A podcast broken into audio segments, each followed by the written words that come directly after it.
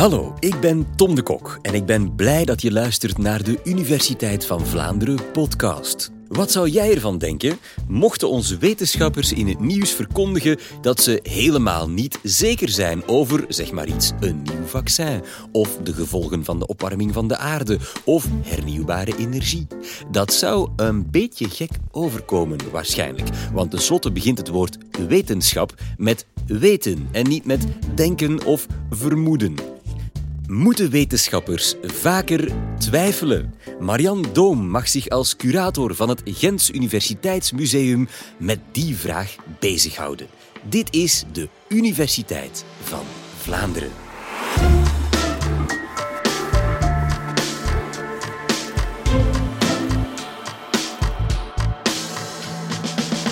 Zo'n tien jaar geleden, denk ik, ehm, heb ik de hele leuke, mooie opdracht gekregen van de universiteit om na te denken over wat er in het nieuwe universiteitsmuseum mocht komen. Ehm, en wat ik vandaag wil vertellen is eh, een soort neerslag van de oefening die ik heb mogen maken tijdens die tien jaar naar hoe breng je nu wetenschap in een museum? Wat vertel je over wetenschap aan de bezoeker? Ehm, hoe laat je die bezoeker wetenschap ervaren? Um, ik heb daar mijn tijd voor genomen om dat voor te bereiden in het museum. En ik heb dat ook neergeschreven in een boekje. Dat heet Het Museum van de Twijfel. En, en ik noem het ook een manifest, uh, omdat ik er een aantal leidraden in meegeef aan collega-wetenschappers uh, over hoe wetenschap te communiceren. Wat is wetenschapscommunicatie, wat is wetenschapspopularisering enzovoort. En daar wil ik eventjes met, met jullie denk ik overlopen. Wat heb ik daar nu eigenlijk uit geleerd? Of hoe ben ik eigenlijk aan de slag gegaan? Dat is eigenlijk misschien het eerste. Hoe ben ik aan de slag gegaan? Ik wou wetenschap vertalen dus in een, eh, museale context, in een tentoonstelling. En ik ben eerst met de 30, 40 wetenschappers gaan spreken en heb hen gevraagd, wat is voor jou wetenschap? En na 30, 40 interviews werd ik redelijk wanhopig, omdat ze elkaar ook allemaal tegenspraken. Ze begonnen zelfs via mij met elkaar te discussiëren. Um, en de ene zei van de andere, ja, maar wat die doet, dat is geen wetenschap. Of, um, ja, en vooral ook de harde tegen de zachtere wetenschappen, dat is ook zo'n klassiek verhaal. Dus ik werd een beetje wanhopig, want ik dacht, wat moet ik nu vertellen aan die bezoeker wat wetenschap is, als we het zelf nog niet weten. Um, en toen kwam ik tot de conclusie, ja, misschien is het gewoon interessant om in plaats van aan die bezoekers te vertellen wat wetenschap is, samen met hen te zoeken wat het dan, wat het dan definieert. Um, dus zonder op te leggen of zonder een eenrichtingsverkeer uh, naar die bezoeker een soort kennis door de strot te duwen, uh, samen zoeken wat, wat definieert nu precies wetenschap. Maar ook, ja, wat is dan toch hetgeen wat alles verbindt met elkaar? Wat hebben die wetenschappers dan toch allemaal gemeenschappelijk vanuit die verschillende disciplines, waar ze vertellen waar wetenschap rond draait?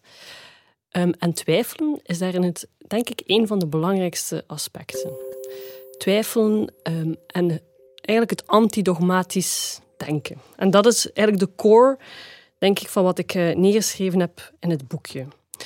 Dus in het boekje heb ik een, een zevental statements gemaakt naar uh, hoe vertaal ik wetenschap naar een publiek. Wat vind ik daarin belangrijk?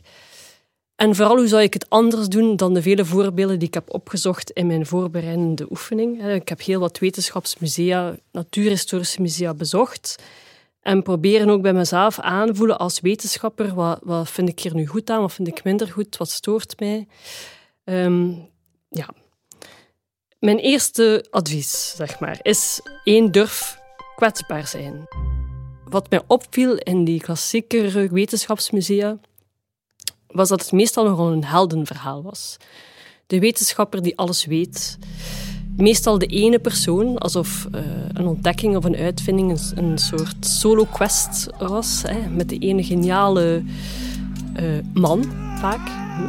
Oudere man. um, en het werd in wetenschapsmusea vaak nogal een, een, Hall of Fame of zo gebracht. Um, ik ben zelf ook onderzoeker geweest in de anatomie zo werkt wetenschap natuurlijk helemaal niet. Je doet dat zelden of nooit alleen.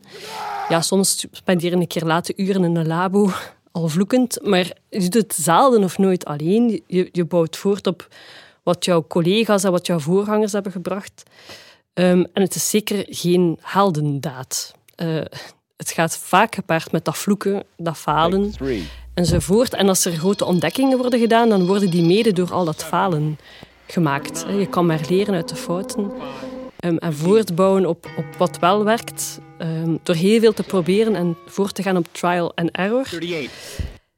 En ja, heel vaak als we communiceren over wetenschap worden al die verhalen over falen, en ik vind dat helemaal niet pejoratief, uh, om duidelijk te zijn, worden niet gebracht. En dat is jammer, want dat is een helemaal vertekend beeld en toont misschien maar 0,1% van de werkelijkheid. Dus durf kwetsbaar zijn, durf te tonen hoe wetenschap echt werkt um, en hoe die praktijk achter de schermen gebeurt. Dat maakt ook wetenschap veel toegankelijker voor dat publiek, veel herkenbaarder. Um, het is, het is niet die ene, of dat, het gevoel krijgen dat je, die, dat je een genie moet zijn om aan wetenschap te kunnen doen en succes te hebben, ja, dat is niet echt uitnodigend. Um, dus durf kwetsbaar zijn. Ik blader naar het tweede. Hè. Het tweede. De tweede statement die ik probeer mee te geven is: geef niet alleen antwoorden, maar evoceer ook vragen. ook dat um, is iets wat klassiek in wetenschapsmusea wordt gedaan. Het is uh, nogal didactisch gebracht, zeg maar. Eigenlijk krijg je het gevoel dat je daar vooral naartoe gaat om iets bij te leren. Iets wat je nog niet wist. Dus vaak voel je je misschien ook een beetje benaderd als een soort... Ja, terug een leerling in het tweede studiejaar. Hè. Zo word je benaderd in een soort taalgebruik ook. Maar, maar vooral, ja, we gaan jou nu eens iets leren wat jij zeker nog niet wist. Uh, en dat soort eenrichtingsverkeer, waarin je dus als een soort leeg vat wordt benaderd dat moet opgevuld worden, ja, dat stimuleert u ook niet tot zelf nadenken. Dat stimuleert u tot lui in de zetel in uw hersenen dan achterover zitten en naar binnen slikken.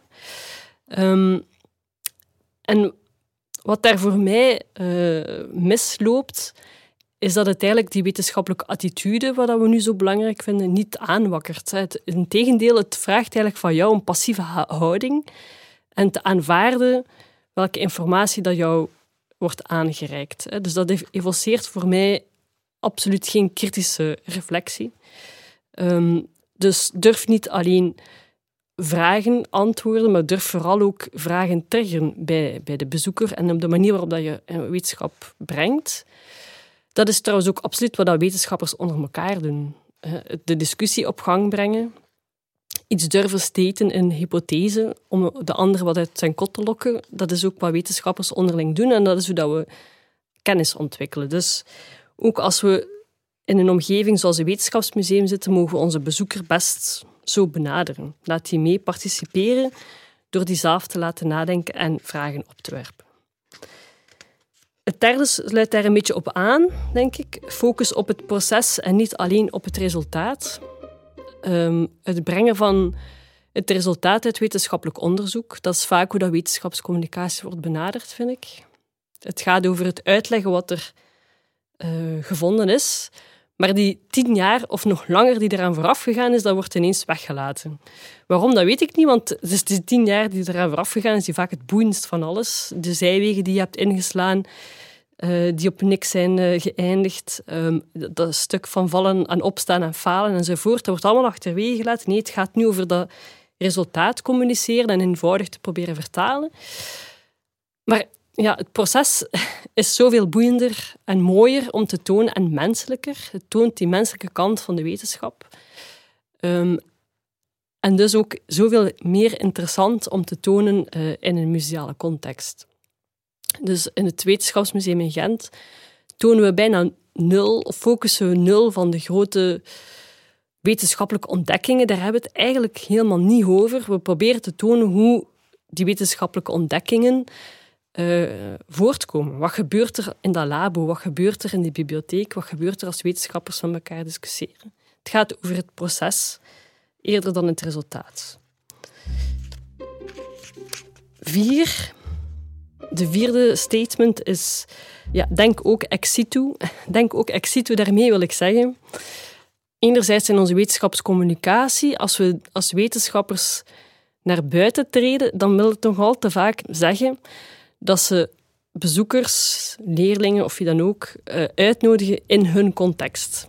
In het auditorium, in het labo. Um, het is veel interessanter om als wetenschapper een keer uit die voor door te treden en in de ander zijn context te gaan staan. Dat op, opnieuw zorgt dat voor een soort um, toegankelijkheid, denk ik. En je kan het met, met wetenschappelijke objecten in tentoonstellingen ook doen. Um, je hoeft niet per se de objecten in de universiteit te doen of in een soort klassiek whitebox natuurhistorisch museum. Um, ik heb bijvoorbeeld ooit in 2017 een groot walvenskelet in de Sint-Baafskathedraal in Gent gehangen. Compleet uit de context dus. Um, maar wat is daar interessant aan als techniek ook, als curator, is dat je uh, mensen plotseling een stuk wetenschap laat ontmoeten waar ze het helemaal niet verwachten. Dus je krijgt een soort uh, verrassingseffect. En het is dat verrassingseffect dat, wat doet dat hier nu? Dat ook een eigen kritische reflectie op gang zet. Uh, zonder dat, er, dat ik daar grote borden had bijgeplaatst van dit is dat soort walvis en die leeft en daar en plant zich daar voort, het klassieke bordje. Er stond eigenlijk zo goed als geen context bij. Waardoor mensen zelf op zoek gaan zelf beginnen eh, te kijken naar dat skelet alsof dat ze nog nooit een skelet hebben gezien. Ik ben heel vaak teruggegaan ook om te observeren hoe mensen daarmee omgaan en met kinderen mee omgaan. En eigenlijk zie je ze zelf kijken, observeren, waarnemen. Je ziet ze eigenlijk zelf aan wetenschap doen. Het start bij die zoektocht, bij die un, was dat hier? En dan samen zoeken naar uh, ja, verklaringen of uh, je waarneming scherp stellen enzovoort. Dus het uh, wetenschap brengen buiten de, de klassieke, de verwachte context kan helpen om wetenschappelijke attitude aan te scherpen. Nummer vijf sluit daar eigenlijk een beetje op aan. Uh, durf interdisciplinair tentoonstellen. Interdisciplinariteit vind ik een interessant gegeven. Ik hoor wetenschappers daar ook vaak met grote woorden over spreken, maar ik zie het gewoon vaak niet gebeuren.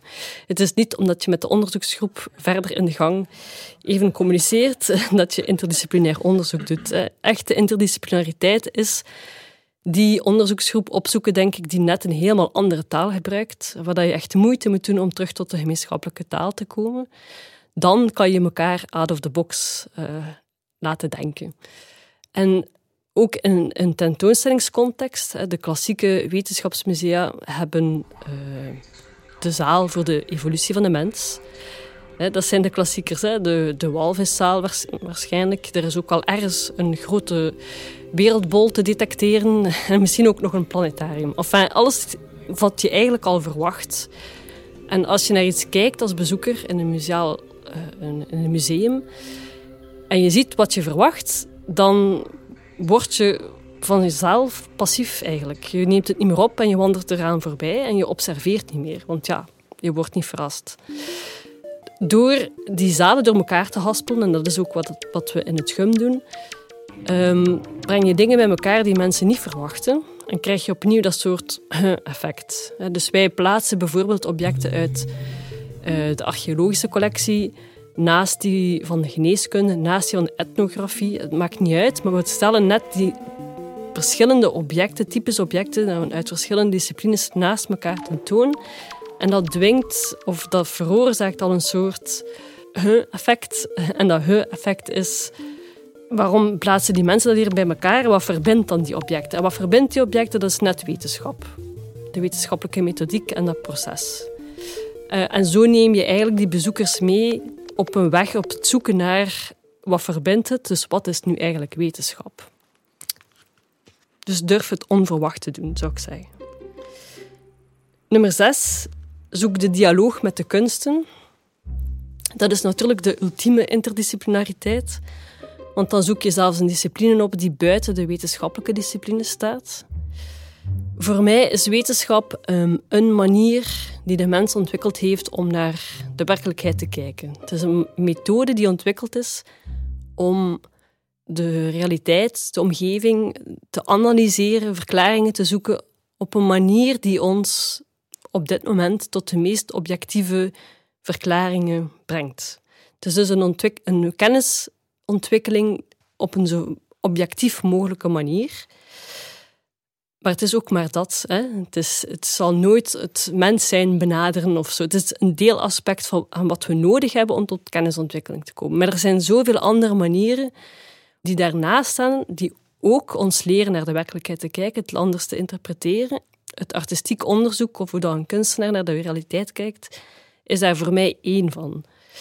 Nu, door dan dat, ofwel die twee onderzoeksprocessen naast elkaar te plaatsen, of door een, een artistiek werk naast een wetenschappelijk object te plaatsen in een tentoonstelling, toon je die verschillende visies, die verschillende methodieken, verschillende perspectieven naast elkaar. En dat helpt ook weer, vind ik, ehm, om te definiëren of te zoeken wat dan, wat dan wetenschap precies is. Wat is wetenschap, wat is kunst? Niet dat daar een antwoord op moet komen. Hè.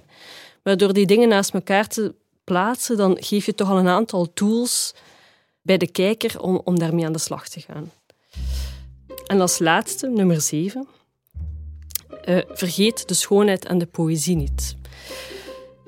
Klassiek, als ik met mijn kinderen naar het uh, wetenschapsmuseum ga, uh, is er heel veel lawaai. En is het bijna alsof je in een zwembad binnenkomt. Felle kleuren, knoppen waar je op mag duwen, uh, waar balletjes uitvallen en weet ik veel. Het, voelt al te vaak als een soort indoor speeltuin of zo. En dan denk ik één, voor mij is wetenschap niet gewoon fun. Daarover draait het niet. Um, en er is zoveel uh, schoonheid ook te beleven in dat menselijk zoeken naar, uh, niet vinden van de antwoorden. Um, schoonheid dus in het proces en ook in de esthetiek van het object. Er zijn heel veel wetenschappelijke objecten als je ze mooi tentoonstelt en bijna presenteert als een kunstwerk, waar je ook nog eens een esthetische ervaring kan, kan bieden aan mensen. Um, dus waarom zouden we dat niet doen? um, dus vergeet die schoonheid en de poëzie van het zoeken niet en het vertalen van wetenschap naar een publiek. Voilà, dat zijn eigenlijk mijn zeven statements zeg maar, die ik in, in het manifest heb neergeschreven. Fantastisch, dankjewel Marian Doom van het Gens Universiteitsmuseum. Mag ik het samenvatten als um, wij zien als publiek vaak maar het topje van de ijsberg. Eigenlijk is wetenschap 1% kennis en 99% twijfel. Ja, en, en daaraan bij aansluitend, waarom tonen we die 99% niet? Want ik vind die vaak boeiender dan die 1%. Ja. Je probeert um, inderdaad die, die twijfel uh, te tonen, die zoektocht, dat vragende van wetenschap. In een tijd waarin mensen misschien zelfs meer dan ooit nood hebben aan zekerheid, aan helden zonder capes, aan eh, Van Ransten en anderen die met zekerheid gedecideerd dingen kunnen zeggen. Is het wel een goed idee om aan de poten van de wetenschap te zagen? Ja, dat zou dan een, een verwachte kritiek zijn, hè, dat ik van mijn collega's zou kunnen krijgen. Maar um, nee, wetenschappers worden niet vaak, uh, of worden niet graag gedwongen in het ver, verkondigen van zekerheden, want dat hebben ze niet. En ondermijn je daarmee het vertrouwen? Dat is eigenlijk een beetje de vraag. Hè. Ik denk het niet, want het is een illusie van. En mensen uh, illusies voorhouden, daarmee bouw je geen vertrouwen op. Als uh, de wetenschapper de ene week A zegt en dat met zekerheid verkondigt, en de volgende week moet zeggen, ah, dat is eigenlijk B, dan ondermijn je het vertrouwen. Um, dus iemand die, uh, onderzoekers die met zekerheden naar buiten treden, die vertrouw ik niet. En ik vind ook niet dat we een publiek moeten wijsmaken dat die te vertrouwen zijn. Twijfelen is dus allesbehalve ongezond. Als jij trouwens twijfelt of je al onze podcasts al hebt beluisterd, grasduin dan gerust eens door ons kanaal en neem meteen een abonnement, zodat je er geen enkele nieuwe meer mist. Heel graag tot een volgende keer.